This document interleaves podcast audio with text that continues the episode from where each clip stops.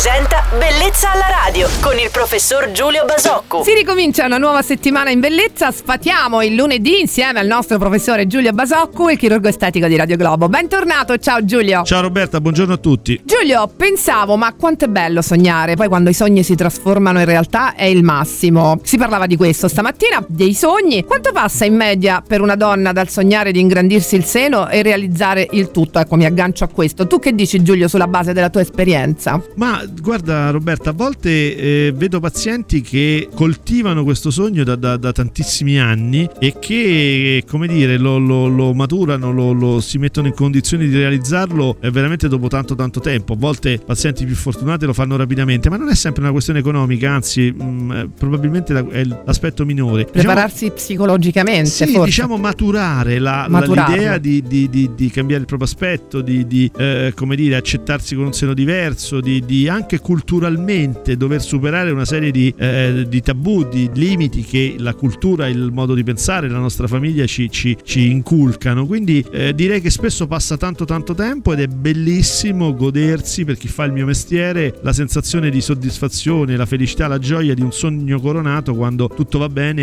e, il paziente ottiene veramente quello che ha desiderato per tanto tempo. Immagino, quali sono gli interventi di chirurgia plastica ai quali si pensa per molto tempo prima di decidere di realizzarli? Ma guarda, guarda, direi che questo sicuramente è il, il, il seno e la rinoplastica, quindi l'intervento al naso sono i due interventi che i pazienti elaborano per più tempo, più a lungo e ci mettono più tempo poi a, a, a decidere. Bene, ringraziamo salutandolo il nostro professore Giulio Basocco, il chirurgo estetico di Radio Globo, sempre incantati. Giulio, grazie buon lunedì! Ciao Roberta, buongiorno a tutti, buon lunedì a tutti. Bellezza alla radio.